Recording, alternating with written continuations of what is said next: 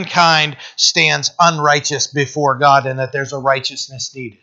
Then it shifts here, and Paul starts describing where righteousness comes from, that God meets the need for righteousness. And, uh, and then we'll move on after that to righteousness being rejected. That righteousness can be provided, but we can re- even reject it. And then the last thing that we'll look at in the last three uh, chapters, uh, four chapters, 12 through 15, uh, will be uh, righteousness demonstrated. So as we move from righteousness needed to righteousness provided, we're, we're going to see the shift. We'll actually we'll actually witness it based on what Paul is saying. But if we consider him being in a courtroom explaining these things, I think it opens it up a little bit more so that we see what's being presented here. So uh, last week we uh, are now you know from last week we uh, we discussed a um, moving from unrighteousness to self-righteousness, and the Jews were holding to the law. Um, and it's it's not about just hearing, as Paul was saying, hearing the word, but also being a doer. So uh, Paul was was making and building this case, and, and he focused on the goodness of God that leads to repentance. It's God's goodness that leads us to say, I think I need to move and I, I need a change in my life. I, my, my life needs a change of direction. That comes from the goodness of God, is what the Word of God says. But because of our, the hardness of our hearts, we can get to a point where we, even when we hear that call, we'll say, But I don't want to let go of this. And, and, and Paul is addressing that as he's, as he's building his case. So, what we see as we're moving into to chapter 3 is Paul establishing all important doctrine for the Christian faith. Uh, and uh, when we when we as we study through, we're going to see how that opens up. So, chapter three starts with uh, Paul bringing all men and women uh, to the judgment throne of God, and uh, where we stand in front of God guilty because of our sin. And uh, by the end of this, there's an introduction to the gospel that's available through Jesus Christ. So, so this is uh, there's so much meat. We, we've talked about Romans and and how powerful it is and uh, you know, the, many call it Paul's greatest work. It's it's it's a wonderful wonderful book. Read through it by yourselves and study through it yourselves. Uh, that way, when we come here, maybe this is just a refresher. I don't know, and that's fine. That's great. Okay, but but the encouragement is for us to know uh, this uh, of ourselves and uh, in our own relationship with the Lord. So, uh, verses one through eight we see uh, God's judgment being defended here. You know, Paul is saying that there are some weird uh, objections that come up, some weird questions that are presented that are uh, uh, just don't make any sense. And as we get there, you'll you'll see them here. So the first question is in verse one. You know, what advantage has the Jew, or um, what is the profit of circumcision? Much in every way, chiefly because uh, to them were committed the oracles of God. Now, this isn't one of the questions that's later presented here uh, as we as we you know go through our study, but Paul brings this up because at the end of chapter two, he's talking about circumcision doesn't mean anything if you're not if the circumcision hasn't happened in somebody's heart, right? That's that outward symbol that somebody was a follower of God. If the heart doesn't match that, the outward symbol doesn't mean anything at all. That's what Paul was saying. Like, because he's saying, what if somebody who's uncircumcised is conducting themselves in accordance with the law? Will they not judge you? So there's the there's the swap there. Like, hey, just because you got the stamp, okay, I went to church. Hey, I did, you know, I I, I looked at my Bible, right, and I and I said a couple words of prayer. You know, God knows my heart, uh, so therefore I'm His. But if we're standing in our lives and we're just constantly saying, no, I really reject you, and I really want to do this, but I want to feel really good about myself then we're not going to have the peace of God. But Paul is is diving right into this this here, saying it's way beyond uh, the the point of of just having the outward appearance of obedience. So Paul had just explained uh, to them that uh, and, and remember he's writing to, to the jewish readers that the law and circumcision don't save and uh, you know there's no partiality with god remember it says in the king james version uh, God is not a respecter of persons. I love that so much better because it puts us really in our better light, right? But um, I, I, do I do like it. So the Jews were trusting in things like their bloodline, uh, the fact that that uh, they were uh, of the bloodline of, of Abraham, their, their knowledge of Moses' law and uh, circumcision for their salvation. And Paul is dismantling uh, that belief system, having come from that belief system. Paul had a great understanding of what this all meant because he was a religious, Jewish religious, religious leader himself. So when Paul is, is, is explaining these things, he knows that mindset because he came from it. He was so hard uh, in that that mindset uh, that he was a persecutor of the church, right? So so when when Paul writes these things, he can look and go, "Hey, oh, that was going on in my heart. I can write even about that." You know, as the Spirit led him. So, but he does say that there's a very great advantage for the Jews. They were entrusted with the written word of God. Uh, Romans chapter uh, 9, verse 4 is speaking of uh, the Israelites. It says, To whom pertain the adoption, the glory, the covenants, and the giving of the law, the service of God, and the promises. So there, there's very much advantage to somebody being a Jew. They're, they they have they had this background, and Paul's saying, "Hey, just because you, that doesn't mean that because you're a Jew that you don't have any advantage. You have a great advantage. You have this this um, this base that many people don't have, this, this understanding of the scriptures that many don't have. You know, they're familiar with the Word of God, with history, creation, all of those things. Many, many uh, Jewish uh, children needed to uh, to be able to recite, so they would be questioned often by the religious leaders about the first five books, the Pentateuch, the first five books of, or the Torah, as they they uh, refer to it, the books of the law. They had to be ready to give answers for all of those books if they were asked. So they, they had that great foundation uh, to build on. Verse 3 For what if some did not believe? Will their unbelief make the faithfulness of God without effect? Certainly not. Indeed, let God be true and every man a liar, as it is written, that you may be justified in your words and may overcome when you are judged. You know, he's still addressing Jews here. Does man's unbelief make the faithfulness of God without effect, right? We would look at that and go, no, absolutely not. So it's a foolish thing for somebody to even have that mindset. But but Paul needs to go there to to uh, continue his surgical process of what he's doing. You know, let God be true and every man a liar. That uh, man, we can apply that to a whole lot of things, can't we? You know, when there's a question, when there's any type of question, what about this? What about this? What does the Word of God say? Let God be true and every man a liar. Okay, when we come to this this situation, this scenario, you know, this lifestyle, this whatever it is, let God be true and every man a liar. You know, when we can see the root of, of what is happening in this world of man just following man's uh, look, look at the look at the results, right?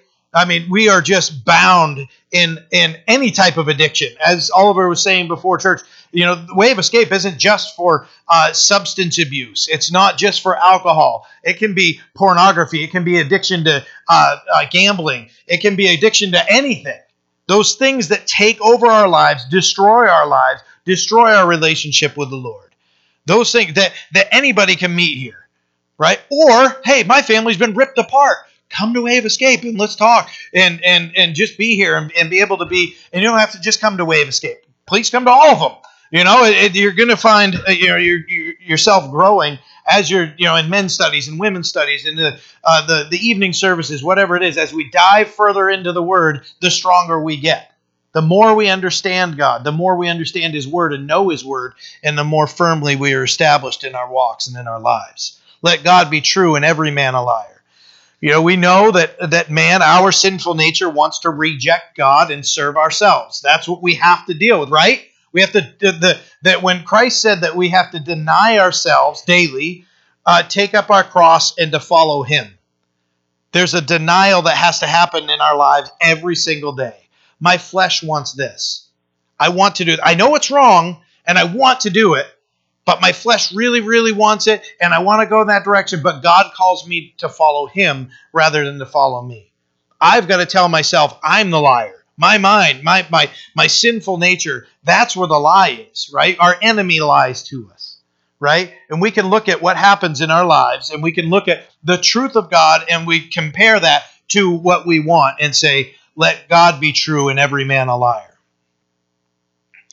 there's an encouragement here for us because we can often get to the point where we don't want to um, we don't want to ruffle a feather and we might just want to agree with somebody and we might want to take the world's opinion on on things and just say hey you know what this makes things easier uh, you know so that we but we're called to walk with god individually we're not called to walk with God because the crowd is walking with God. We're called to, to walk with God because God calls each individual to walk with God. Then He takes those that are walking with God and He puts them together. And like in a fellowship here, and all around this area, and all around the state, and this country, and the in, in the world, that believers are united in uh, worship of God together. Sunday mornings. That's the, the the the the peak time that Christians get together. Right? We get together because we're children of God. But we can't look and say, well, uh, you know, what's popular and all these things. That those are the things that I'm really going to follow because if everybody's doing it, I might as well, uh, you know, jump on board. There's a um, we had a meeting yesterday. It was the senior pastors uh, for the Calvary Chapel uh, here in Maine, and our pastor that oversees all of the Calvaries here in Maine, uh, Ken Graves, was talking about Bible illiteracy. And so there's Bible illiteracy, and and then there's just not reading the word at all, right? So there's illiteracy, like don't even understand it. Illiteracy is just not getting into it at all. That's the problem. That's the problem. There are many churches where they're meeting and they're barely opening the Word of God, barely opening it. I'm not just putting ourselves. I'm not sitting. Please don't misunderstand this to be me putting our church on a pedestal, saying do do everything like us. No, you know what? we're we're sinners here. You know, we are. You know, we we we want the Lord to continue to cleanse that out of us and change us, and every we want to be pleasing to Him. But when a church is is changing the Word of God or neglecting to teach what the the truths of the Word of God, that's the problem. We start following the lie of man rather than the truth of God. In that section, Paul is uh, also quoting uh, Psalm 51. David was confessing his sin and he's declaring that when God speaks, he is right and his judgment is just. So when, when you consider what we just read in those uh, verses 3 through 5, there's the declaration there that what God is doing and what he does, and when he makes his judgment, it's just.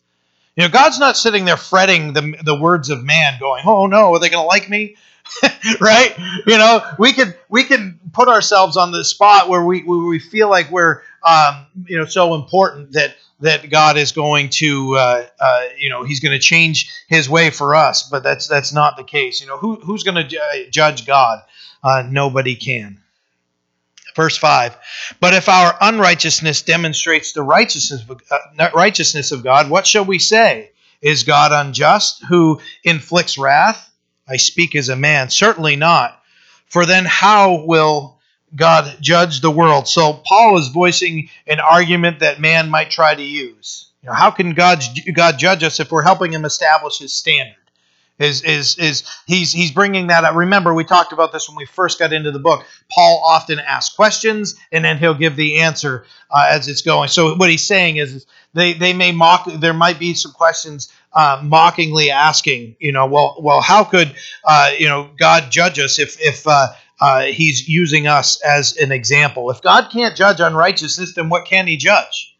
Right. So that question is is is so foolish in and of itself. It's an example of a stupid argument, right? Um, that's it, it, just is what it is. Uh, that that we in our uh, sometimes if we're if we're living sinful lifestyles these are the types of things that we'll do to justify what we're doing because we know that we're not uh, submitting our lives to the lord now I, please understand i'm not trying to sit here and hammer anybody.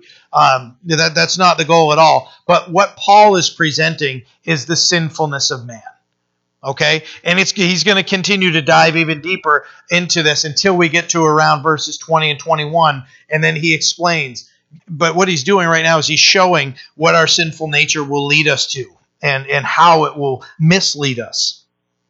In verse 6, it says, Certainly not, for how then will God judge the world? You know, this is Paul dismissing the foolish question of his opposition. You know, if God worked that way, he couldn't judge anyone. You know, God will still use the unrighteousness of man for his glory. He still will. But he doesn't desire anybody to live in unrighteousness but if people are hard set on it, God's like, fine, I'll still use that. you know, and, and, and he'll still do what he's going to do. Verse 7 For if the truth of God has increased through my lie to his glory, why am I still judged as a sinner? And why not say, Let us do evil that good may come?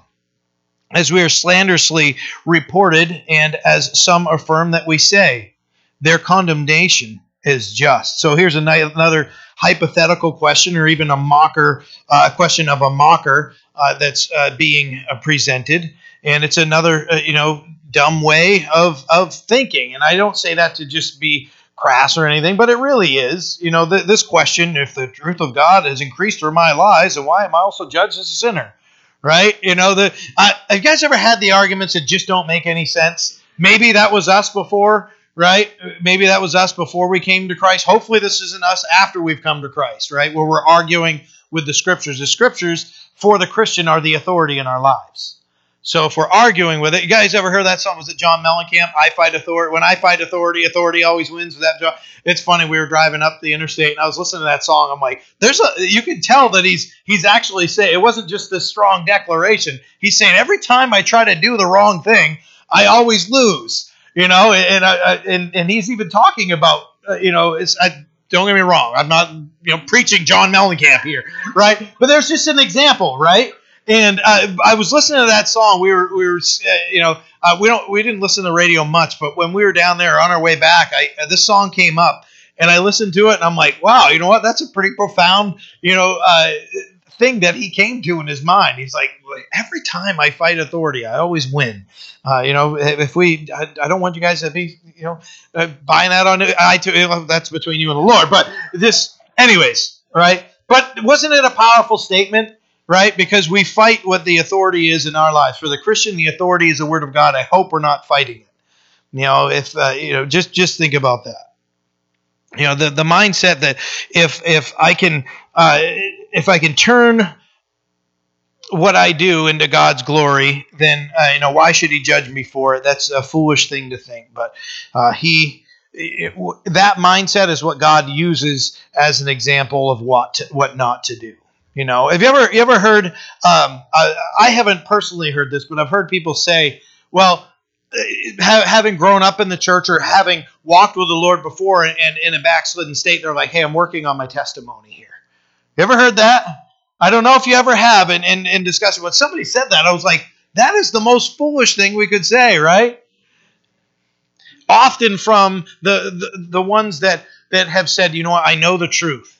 I know the truth. I just don't want to accept it right now because I want to have my time. I want to go do what I want to do. And we know that the scriptures speak against that, right? The scriptures do, right? And our flesh wants to convince us you can come to God after this. Then you can come to God after. Just get this out of your system. It, there, there's a popular mindset, you know, uh, even in parenting, that will say, just let them get out of this. You know, they're just going through a phase. Let them go through the phase. They'll come out of it and everything. No, no, we hit that head on and say, this is destroying your life. Because if we don't deal with it, what's it going to do? It's going to. What does sin do? Right? it entices us and once it brings us in it becomes you know uh, once that enticement has has drawn us in it becomes sin in our lives and then sin leads to death right james just, just describes that that's how sin works right it's always looking to destroy it's always looking to rip our lives apart it's never ever a good thing for us to say it'll be okay for me to sin right now it's just not right not not according to i want it to be you know, and my flesh, my sinful flesh wants it to be, but the Word of God declares otherwise. So I'm going to trust the Word of God and let me be a liar and let the Word of God, the truth of God, um, be, be true. So Paul's saying here that some have accused them of this type of foolishness. The religious leaders are accusing them of saying that the law isn't important. You don't, you know, you can just cast it off and um, but you know, he what is his mindset of it? Their condemnation is just. He's like they're slanderous reporting, slanderously reporting that of us, saying they're lying about us, and they're reasoning with people through the law. We're going to get into that a, a, lot more in our in our study uh, as we progress through Romans, verses nine through twenty. This is where he starts hammering it home that all have sinned. What then? Are we better than they? Not at all. For we have previously charged both Jews and Greeks that they are all under sin. So Paul's reaffirming the points that he's already made. He summarizes and says that none are better than the others. All are under sin. He's you know finalizing the righteousness is needed uh, point that's being made here. Verse 10 says, "As it is written," and he's quoting Psalm 14 and Psalm 53. There is none righteous, no, not one. There is none who understands. There is none who seeks after God. They have all turned aside. They have together become unprofitable. There is none who does good, no, not one. Their throat is an open tomb. With their tongues they have practiced deceit. The poison of asps is under their lips, whose mouth is full of cursing and bitterness. Their feet are swift to shed blood. Destruction and misery are in their ways, and the way of peace they have not known. There is no fear of God before their eyes. Now, we know that whatever the law says, it says to those who are under the law, that every mouth may be stopped, and all the world may become guilty before God. Therefore, by the deeds of the law, no flesh will be justified in his sight. For by the law is the knowledge of sin. So that's very deep for us uh, to cover. That's a lot. Those are a lot of verses that we just covered.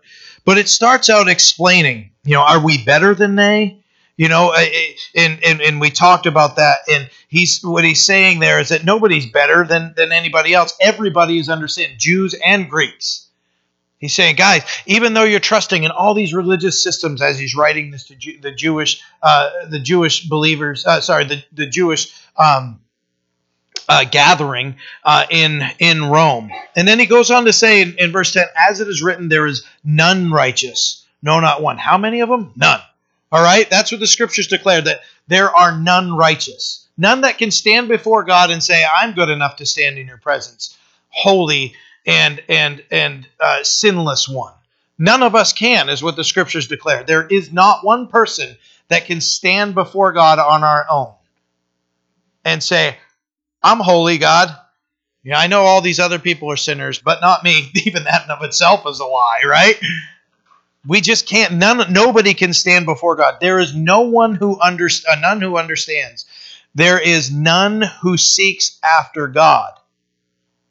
There's none that seeks after God. Everybody wants to do their own thing. They have all turned aside. They have together become unprofitable. There is none who does good, no, not one. All have turned aside and have together become unprofitable. Uh, the uh, ESV uh, says all become worthless, right? unprofitable, you know, uh, kind of a meaner way, meaner way to say it would be, or blunt way to say it would be worthless right? All have become uh, worthless. Verse 12 There is none who does good, no, not one. The reminder there. There's quite a list here from verses uh, 13 and 18. Speaking of, uh, you know, as we go through the, the throat and tongues, the open tomb, and used for deceit, for cursing and bitterness. It describes feet that were swift to shed blood, uh, shed blood, the violence, destruction and misery, those are the things that are evident in the life of those that are, are rejecting the Lord. And what he's saying here is this is uh, you know a, a, way to identify somebody. You see destruction and misery in their life. That's uh, when you consider what somebody's going through, and and you know that they're rejecting the Lord. That's that's we we couldn't uh, conduct ourselves in opposition to God and then question why there's destruction and misery happening right? If we know what is right and we're rejecting that in our lives, we, you know, what we really want is is the peace of God, and we want that togetherness, right? If you want to look at it that way, uh, in our lives, we want to have our lives together, and we want peace. There's the opposite of that when there's a rejection of God's word. You know this. This is this is going to be um, the uh, the it's going to be inevitable for some for anybody that's rejecting god there's going to be destruction and misery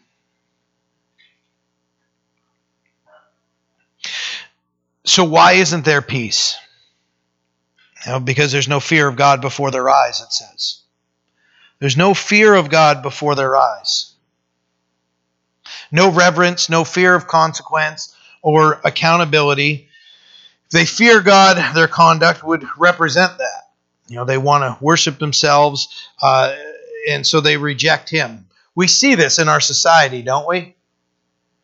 You don't turn on the news and be, you know, see, you know, things being flipped over, ripped down, set on, on fire, and go, oh, well, those are, uh, you know, uh, followers of Christ, right? If that was the evidence of my life, destruction and misery, then you're going to look and go, that doesn't add up at all, right? You guys know I, I, I won't claim to be a math whiz at all, but I can do that math equation pretty easily. This plus this equals not that. right? I can look at that and go, no, that doesn't make any sense.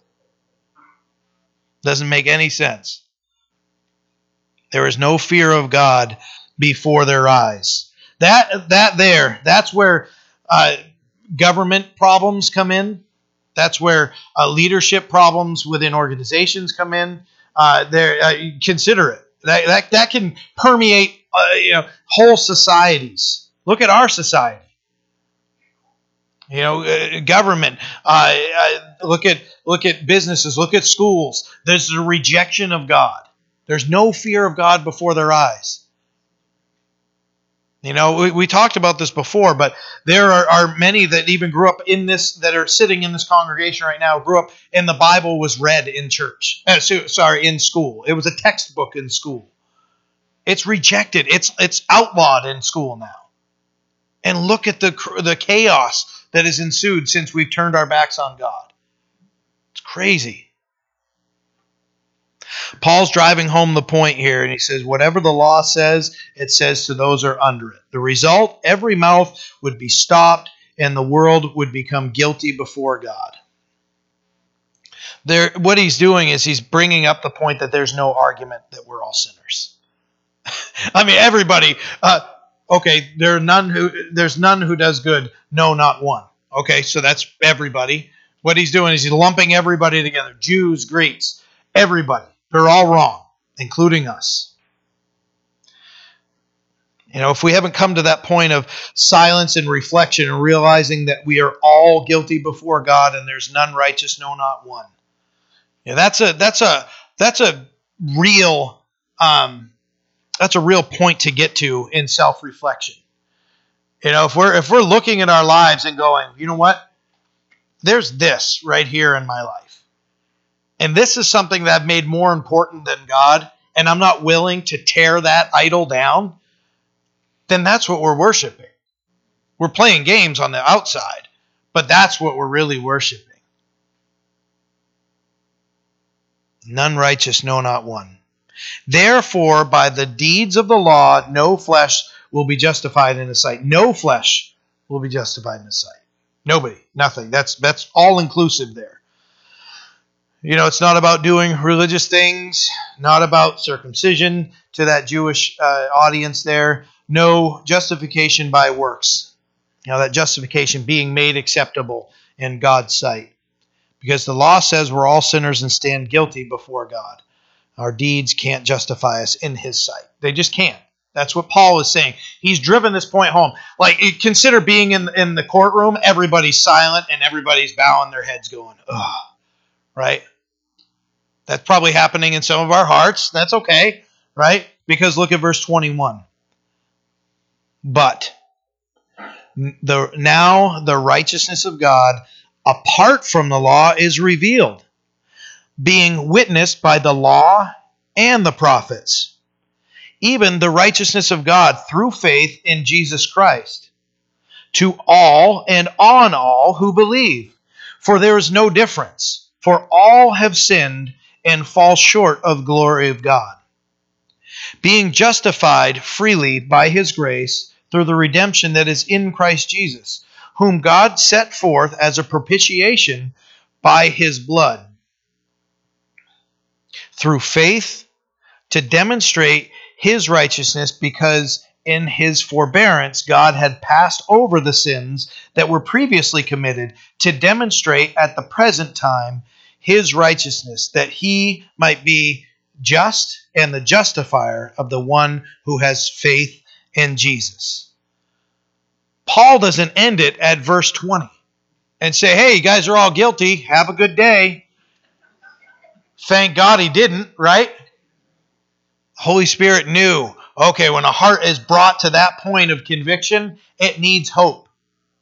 And he provides it to us in the scriptures. But now the righteousness of God, apart from the law, is revealed. He's saying, guys, what you believed in, that, that righteousness that you thought you had in the law, no, now the righteousness of God, uh, apart from the, the law, is revealed, and the law and the prophets agree to it. The righteousness of God that is through faith in Jesus Christ to all who believe. This is saying that righteousness doesn't come from works.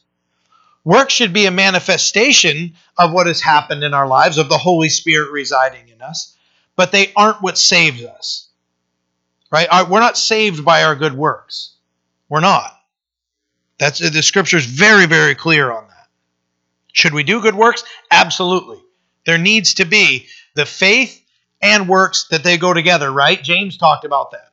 James says, you know, uh, that faith without works is dead. Works should be the outward manifestation of what has happened in our lives, of the Holy Spirit reigning in our hearts, Jesus Christ reigning in our hearts, the Holy Spirit leading us in our lives. He says here that there's no difference, Jew and Greek. Everyone's the same, guilty before God, is how he's explaining this, right? And he even says, For all have sinned and fall short of the glory of God. There it is. There's the nail in the coffin, right? That's it. All have sinned, and so if there's any question, have I sinned enough where God, where, where I couldn't go into God's presence? The answer is yes. Every single one of us, every single one of us, every person that's ever walked, save Christ, has sinned and fallen short of God's glory. Every single person. The argument's won.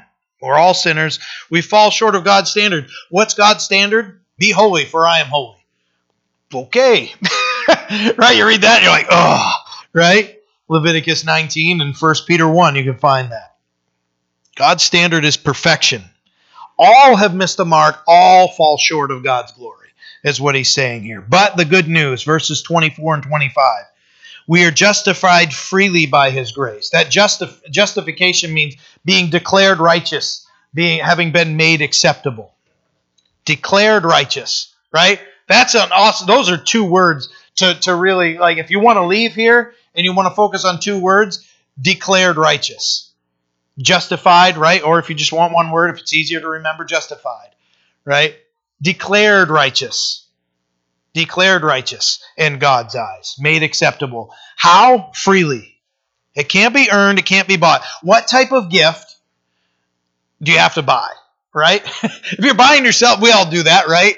I don't know about you guys, but I bought myself gifts before. I'm like, oh, hey, I'm going to buy this and give it to Jen and be like, hey, you bought me something for Christmas or whatever, you know? It wouldn't be a gift if we have to buy things, right? But we understand God, by His grace, through the blood of Jesus Christ, whom He sent forth, and He says a propitiation, and we're going to get into that here uh, in, in just a moment. You know, propitiation is uh, something that would appease the wrath of God. To demonstrate his righteousness. You know, how many times was it said of Christ, I find no fault in him?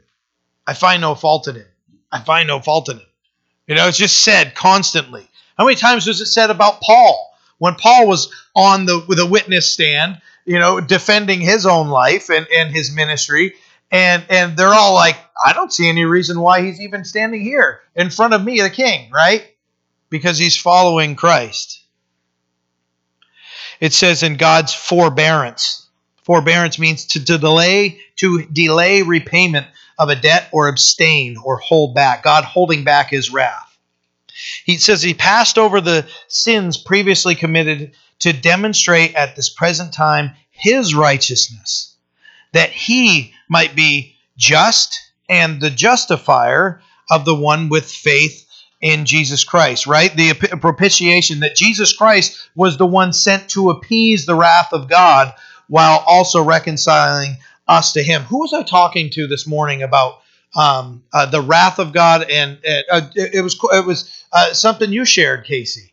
Uh, we were we were singing that song um, in Christ alone, and he just did kind of a background on it. And uh, the song was rejected by by England, the Church of England, be, the Presbyterians, because it says the wrath of God was satisfied rather than the majesty of God. Like, no, there, there is a wrath of God that needed to be satisfied. That's why Jesus Christ had to come, right? You guys heard him say this a billion times. You'll hear it again now, right? When Jesus Christ was in the garden, he said, uh, Father, uh, oh, you know, I'm getting way ahead of myself, but it's in Luke uh, 22. You, you can click on that if you want. She's got lightning fingers up there. Father, if it is your will, take this cup away from me. Nevertheless, not my will be done, but yours be done. The cup of God's wrath that was meant for us to drink because of our sin, Jesus Christ took it for us. There's the good news, right? As we're reading through all this and we're like, man, I am a sin. I'm a dirtbag, right? You know, we get to that point of what hope is there for me? And Paul's like hitting these points. And if we're looking at ourselves in an accurate uh, reflection, right? I mean, we can look at ourselves and forget what we look like, like James says, right? And be like, oh yeah, no, no, no, no, no. I, I am really a good guy. I know, you know. Uh, actually, Ken Ken was sharing this yesterday, and he's like, guys, why do we look in the mirror? He's like, we don't look in the mirror to admire ourselves. We look like, hey, do I have any food stuck in my teeth? You know, did I miss a whole you know portion of this? Am I going to have a chunk right here of, of shaving or whatever? We look in there to see. It's an examination, right? Am I am I going to be presentable when I leave my home? You know, you, you gotta you gotta make sure everything's good. If we forget what we look like after that, there's the mindset of, of forgetfulness uh, that can be in our heart regarding our sin. But when Paul is just driving these things home, he's like, no, we're all sinners. All fallen short of the glory of God. The propitiation Jesus Christ sent to appease God's wrath while also reconciling us to him. Think about that. Standing in our place for us. That Christ stands, uh, you know, before God. And because he does, and he laid his life down for us, we stand forgiven. You know, many religion, religions will speak of uh, something to appease, but this propitiation by his blood, that blood, the sacrifice of, of the innocent, uh, you know, consider the Passover, right? When, when God's judgment was going to come uh, in Egypt, right? And God said, "Hey, you guys as families need to go into your go into your homes, and if you have small families, then you and your neighbor or whatever can come together and you slaughter a lamb, and you take the, the blood of that innocent lamb and you put it, its blood on uh, the doorposts and the lintels, right? So you got them up top, and it created a cross all the way back in Exodus. The cross was spoken of all the way back then because of the doorposts and in the, on the lentils, right? Speaking of the cross of Christ that Christ was the one to die for us. Day of Atonement. You guys are so familiar with that, right? That one day of the year, Yom Kippur. You see it on your on your uh, on your calendar. That's the the Day of Atonement. And and Jews uh, today will will use that as a day of, refle- of of deep reflection. Is what they look at it now. They they examine their lives right now. Guys, if they put that together with a deep examination and the one that died for us, then you've got and some Jews have they've come to that point. They've come to the point where they say, "Oh man, there's there's salvation. There's one because right that day of atonement was the one day that the, the high priest could go behind the veil into the holy of holies and offer the spotless lamb for the sins of the nation. He came to be a propitiation for us. He did it himself. Hebrews 10 verses 4 verse 4 and then 9 and 10 say, "For it is not possible that the blood of bulls and goats would take away sins." Skipping to verse 9, it says, "Then he said, behold, I have come to do your will, O God." He's quoting Psalm 40 there. He takes away the first that he might establish the second. By that will, we have been sanctified through the offering of the body of Jesus Christ once for all. Only one can do this. Only one could reconcile and appease, and that's the spotless one, the sinless one, Jesus Christ. There's only one that can do that. He's the only one that met the criteria of one that could die for sins. And who is he? God. right? Because when you look at mankind, there's none righteous, no, not one. God knew that. And he became a man to die for us. To, to, to display what a sinless and perfect life is, and then to, to demonstrate the greatest expression of love that can ever be demonstrated. Isaiah 53, verses 3 through 6 says, Say, uh, he was despised and rejected by man, a man of sorrows and acquainted with grief, and we hid, as it were, our faces from him. He was despised, and he did not esteem. Surely he has borne our griefs and carried our sorrows. Yet we esteemed him stricken, smitten by God, and afflicted. But he was wounded for our transgressions, he was bruised for our iniquities. The chastisement for our peace was upon him, and by his stripes we are healed. All we like sheep have gone astray. We have turned every one to his own way, and the Lord has laid on him the iniquity of us all. When we're considering propitiation, the one that would come to appease the wrath of God, that's what it's, it's explaining. We understand what God has done for us. Consider Isaiah 61, verse 1. The Spirit of the Lord is upon me, speaking of Jesus Christ, because the Lord has anointed me to preach good tidings to the poor.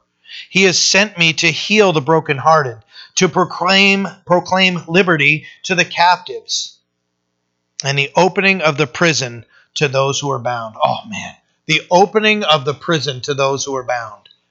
That's why Jesus Christ came. There was no hope without him coming. Very familiar verse coming up here for God so John 3:16 and 17 for God so loved the world that he gave his only begotten son that whosoever believes in him should not perish but have everlasting life. For God did not send his Son into the world to condemn the world, but that the world through him might be saved. Lastly, Acts chapter 4, verse 12. Nor is there salvation in any other, for there is no other name under heaven given among men by which we must be saved. Jesus Christ's name and Jesus Christ's name alone. That's powerful. When we're reading, consider if you go back and, and, and look into Romans and you, you read those verses again, and I'm not going to lead us in that, but 21 through 26. And it's talking about a righteousness of God that comes through faith in Jesus Christ. What does that mean? We just looked at some scriptures there. For all who believe, for all have sinned and fallen short of the, uh, the glory of God. But we know that God is just and the justifier of those who have faith in Jesus. That's awesome to read. that is so awesome to read. To look at that, to read through those things, and to read to these scriptures that line up with that, and to understand we all stood guilty. We all stood lost before God. But there's the continuation there, right? There's that contrast there. This is where we stood, but oh, God is so good. So good. Verse 27. Where is boasting then? Is excluded. By what law? Of works? No, but by the law of faith. Where is boasting in earning our salvation? It's excluded, it says. Now, where, where is the boasting? It's excluded. That's awesome. I love it. I always hated being on the being on the playground with a kid that boasted all the time. I'm better than you. I'm better than everybody, right? It's annoying just in that that setting there, but it's disgusting to God, right? It's disgusting to him. Where is boasting then? It is excluded. Doesn't even that is it doesn't even come into the equation. By what law of works? No, but by the law of faith. So where is boasting? There, there is none. Because God is the just and the justifier of those that are in Christ Jesus. There is no boasting. We can only boast in him. That's that's where I love that because God makes it so that you're all sinners. God justified you uh, through his through faith in his son Jesus Christ. Therefore, you can't boast. So if you're going to boast, the only one we can boast in is in Christ. I mean, that's that's uh, that's another math equation that's that's very simple for me. If I can get it, you can get it. I promise. Boast in Him alone, and, and think about that—the wisdom of God to include that in here in the Scripture. You know, if we could be saved by our works, wouldn't we be boasting? We'd be like driving around with you know the trailer behind us and the healing ministry, the you know the giving ministry, the whatever it is. We want to be recognized. Well, according to the scriptures, if that is the case, then you have your reward there. That's your reward. That's as far as the reward goes. Is anybody that comes up and says, "Hey, that's pretty cool." That's it. That's the reward. I'd rather do it quietly, like the Lord says, right? Left hand, right hand. Don't let your right hand know what your left hand know what your right hand is doing. And it's such a blessing from God because if we could be saved by our works, you know, uh, what are we going to be left with wondering? like, did I do enough? Did I do enough? Because I really sinned bad there, and I really sinned bad there. Did I do enough to cover that? Oh, God's grace is so much greater than that. And His mercy that we can just rest in Him and not sit there and go, I hope I did enough. I hope that when my eyes close or, you know, at the end of my life, you know, did I do enough? Think of how torturous that is. So, one, God excludes boasting because it's uh, we don't have any reason to boast, right? But that salvation only comes by grace through faith. Also, you know, gets us to the point of humility, but it also doesn't leave us wondering that the answer to the question is in Christ. It's not in us. How genius is that as we're reading? Oh, right?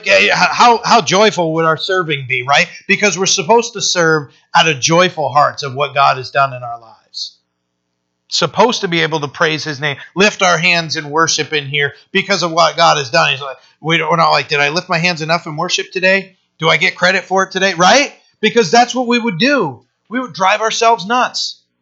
But we're saved by grace through faith. It all comes, but the law of faith, right? It says, uh, you know, where's boasting then is excluded. Uh, by what law of works? No, but by the law of faith. Faith in Jesus Christ you know, faith in and of itself is, uh, as Hebrews 11 1 says, faith is the substance of things hoped for, the evidence of things not seen. It's the substance, right? You, faith is actually a substance of things hoped for, that it's something that can be handled. But it's for something that can be. It's that's that's quite a poetic line by the writer of Hebrews, the Holy Spirit, right? The substance of things hoped for, the evidence of things not seen. Evidence is something you can see, you can present, right? what Paul is doing here is presenting faith as that evidence. It's really awesome. That he is the only begotten, understanding who Jesus Christ is. He's the only begotten Son of God, the eternal one that came to die in our place. The one that claimed to have power to forgive sins. Remember in Matthew chapter 9, told the paralytic, he's like, hey, uh, your, your, sins are forgiven you. And everybody's like, he's blaspheming. And uh, Jesus said, uh, you know, which is easier to say? your, your sins are forgiven or, or get up and walk, right? And he says, but that it, it says here in verse 6 of uh, Matthew chapter 9, says, but that you may know that the Son of Man has power on earth to forgive sins. Then he said to the paralytic, Arise, take up your bed, and go to your house. And he arose and departed to his house. That's who Jesus Christ claimed to be that one. When he said, So that you would know that I have the power on earth to forgive sins, then he says this right? It's easy to say. Uh, it, it, it's very easy for me to verbalize something, but to actually back it up by an action, that's what takes the work. And that's what Jesus is saying. I could sit here all day and make all these claims, but he's saying to show you that I do have the power to forgive sins, I'm going to do this and I'm going to heal this paralytic. And he did. He backed up that claim. 1 Timothy 1:15 This is a faithful saying and worthy of all acceptance that Christ Jesus came into the world to save sinners, of whom I am chief. Saved by grace through faith in the finished work of Christ. That's it. That's that that's the equation right there.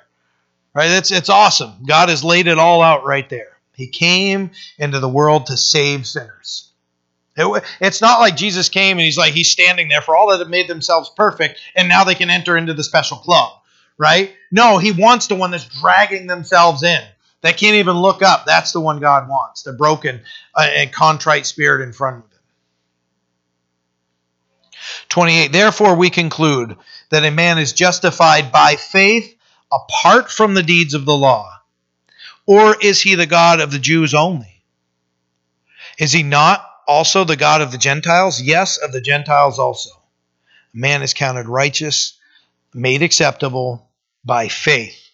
Uh, he, I, I, quoted it earlier, uh, but actual reading it, Ephesians 2, verses 8 and 9. For by grace you have been saved through faith, and that not of works. Uh, sorry, not of yourselves. It is the gift of God, not of works, lest anyone should boast. You know, God of the Jews and the Gentiles. Galatians chapter 3, verses 26 through 29 say, For you are all sons of God through faith in Jesus in Christ Jesus. So that's important to understand. Not everybody is a child of God until they've come to the point where they say, God, I want you to be my father. I want to be your child. All created by God, yes. But a child of God where you're walking with him and you can call him father and he'll call you son or daughter, that comes through a relationship with him. And this is what Paul is, is writing to the, the church in Galatia. He says, For you are all sons of God through faith in Christ Jesus. For as many of you as were baptized into Christ have put on Christ. There is neither Jew nor Greek, there is neither slave nor free, there is neither male nor female, for you are all one in Christ Jesus. And if you are Christ's, then you are Abraham's seed and heirs according to the promise. Awesome. Man is justified by faith apart from works. And then we're all, you know, Jews, Greek, doesn't matter.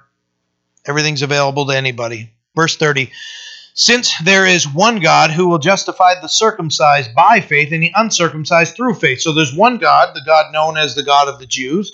And it says that they be justified, uh, that justified the circumcised by faith and the uncircumcised through faith. Faith is the key ingredient, is what Paul is saying here.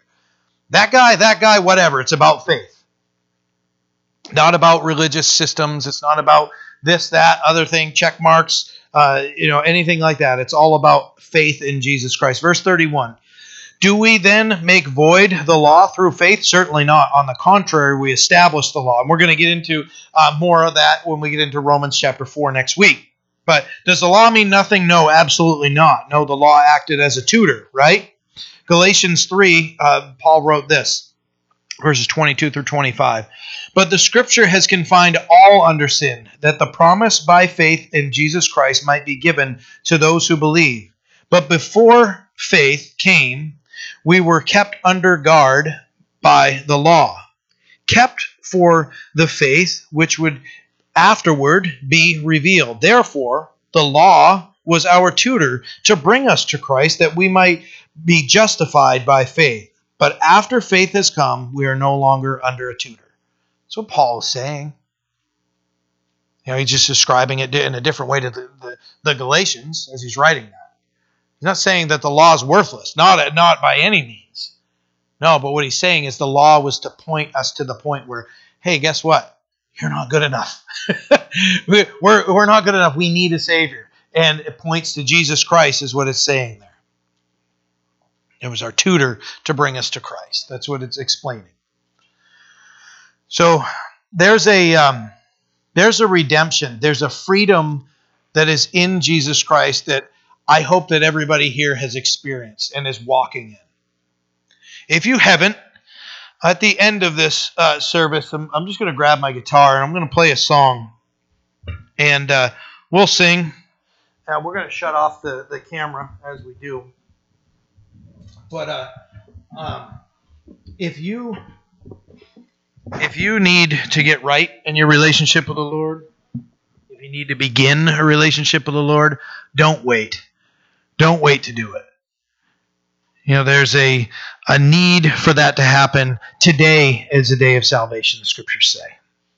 So if you find yourself at that point of needing to get right, then then uh, we're going to shut off the camera, so you're not going to be on camera or anything. And you have brothers and sisters here just supporting you. Just come up. Come up and uh, I'm just going to ask a few people to to come up here. Um, don't be offended if you don't get asked, okay? Right? But I'm just going to ask that that if you need prayer, or if you need prayer about anything, just come up, okay? And we're gonna we're gonna sing a song, and uh, we'll uh, you know what? We're gonna sing the one we ended with. We're gonna sing that one. So as we do, if you need prayer, please come up and and we'll uh, we'll have some people here to pray with you. So. Um, Let's pray. Father, we are so grateful for what you've done. Thankful for your word. Thankful for the gospel. Lord, that it didn't end with the fact that we're guilty. We thank you, Lord, that we can stand in faith in Jesus Christ and in his righteousness because of your love for us. That it didn't end with all have fallen short of the glory of God. But that there's there's redemption, there's life in Christ. We praise you, we love you, and we thank you. In Jesus' name. Amen. Let's sing